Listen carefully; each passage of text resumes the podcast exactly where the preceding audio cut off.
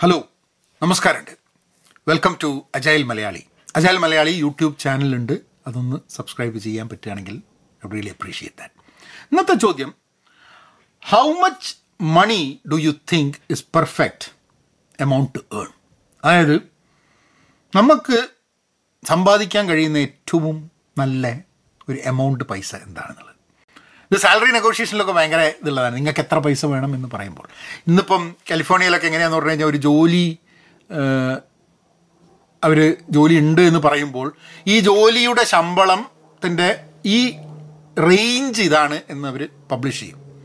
അപ്പം അതെന്താ കാരണം എന്ന് പറഞ്ഞു കഴിഞ്ഞാൽ ആ റേഞ്ചിൽ ജോലി ചെയ്യാൻ തയ്യാറാണെങ്കിൽ മാത്രം അപ്ലൈ ചെയ്താൽ മതി എന്നുള്ളതാണ്. അപ്പോൾ ആ റേഞ്ചിന്റെ മുകളിലാണ് നിങ്ങൾക്ക് താല്പര്യം എന്നുണ്ടെങ്കിൽ അതിൽ അപ്ലൈ ചെയ്യണ്ട.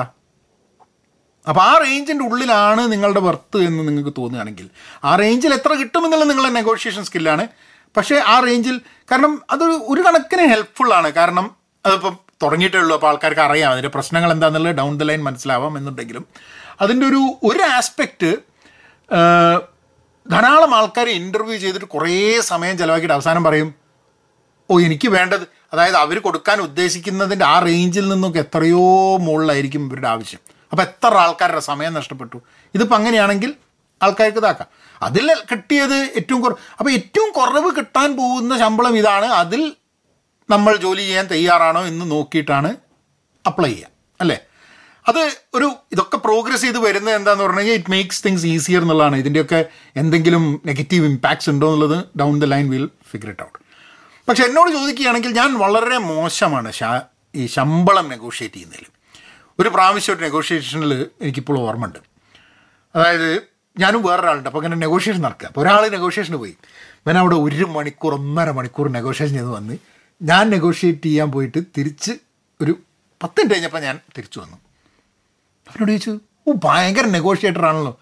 ഞാൻ പറഞ്ഞു ഞാൻ നല്ലൊരു നെഗോഷിയേറ്റർ ആയിട്ടല്ല ഞാൻ വളരെ മോശം നെഗോഷിയേറ്റർ ആയതുകൊണ്ടാണ് ഞാൻ പരാജയിതനായിട്ട് തിരിച്ചു വന്നു. കാരണം എനിക്ക് വേണ്ട പൈസ ചോദിച്ച് വാങ്ങാൻ എനിക്ക് അറിഞ്ഞുകൂടാ എന്നുള്ളത് ഞാനപ്പോൾ മനസ്സിലാക്കി. അത് അത് വലിയൊരു പ്രശ്നമാണ്.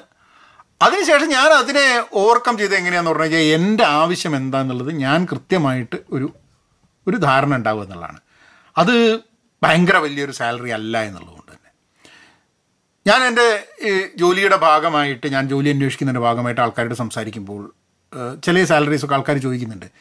ഇത് ശമ്പളം ഇത്ര ശമ്പളം നിങ്ങൾക്ക് ചിലപ്പോൾ കിട്ടാൻ കൂടുതൽ സാധ്യതയുള്ള ശമ്പളം അതാണ്. ഞാൻ പറഞ്ഞു ആ ശമ്പളം കിട്ടുന്ന എനിക്ക് ഭയങ്കര സന്തോഷമാണ്. പക്ഷെ എന്നെ സംബന്ധിച്ചിടത്തോളം ആ ശമ്പളം കിട്ടിയാലേ ഞാൻ ജോലി ചെയ്യൂ എന്നുള്ളത് എനിക്കില്ല. നിങ്ങൾ പറയുന്ന ഈ ശമ്പളം കൊണ്ട് എനിക്ക് ജീവിക്കാൻ പറ്റും. എനിക്ക് കുറച്ച് സേവ് ചെയ്യാൻ പറ്റും. എന്റെ കാര്യങ്ങളൊക്കെ ആവശ്യത്തിനുള്ള കാര്യങ്ങളൊക്കെ നടക്കും. പിന്നെ അതിന് വേണ്ടിയിട്ടുള്ള ഒരു ഒച്ചയും വിളി ഉണ്ടാക്കേണ്ട ആവശ്യമുണ്ടെന്ന് എനിക്ക് തോന്നുന്നില്ല എന്ന് പറഞ്ഞിട്ടാണ്. അതാണോ ശരിയായ അപ്രോച്ച് വേറെ അപ്രോച്ച് ആണോ എന്നുള്ളത് എനിക്ക് അറിഞ്ഞുകൂടാ.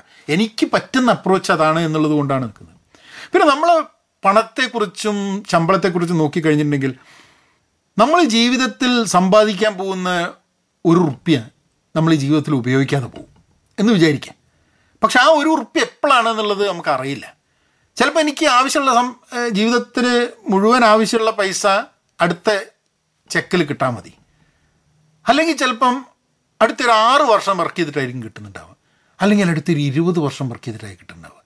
അതെനിക്ക് അറിയാത്തടത്തോളം കാലം പൈസ സമ്പാദിക്കുക എന്നുള്ളത് റിട്ടയർമെന്റിന് വേണ്ടിയിട്ട് പൈസ സേവ് ചെയ്തില്ലെങ്കിൽ എനിക്കിതാണ്. അപ്പോൾ റിട്ടയർമെന്റിന്റെ സമയത്ത് ആൾക്കാരെന്താ ചെയ്യുന്നത്?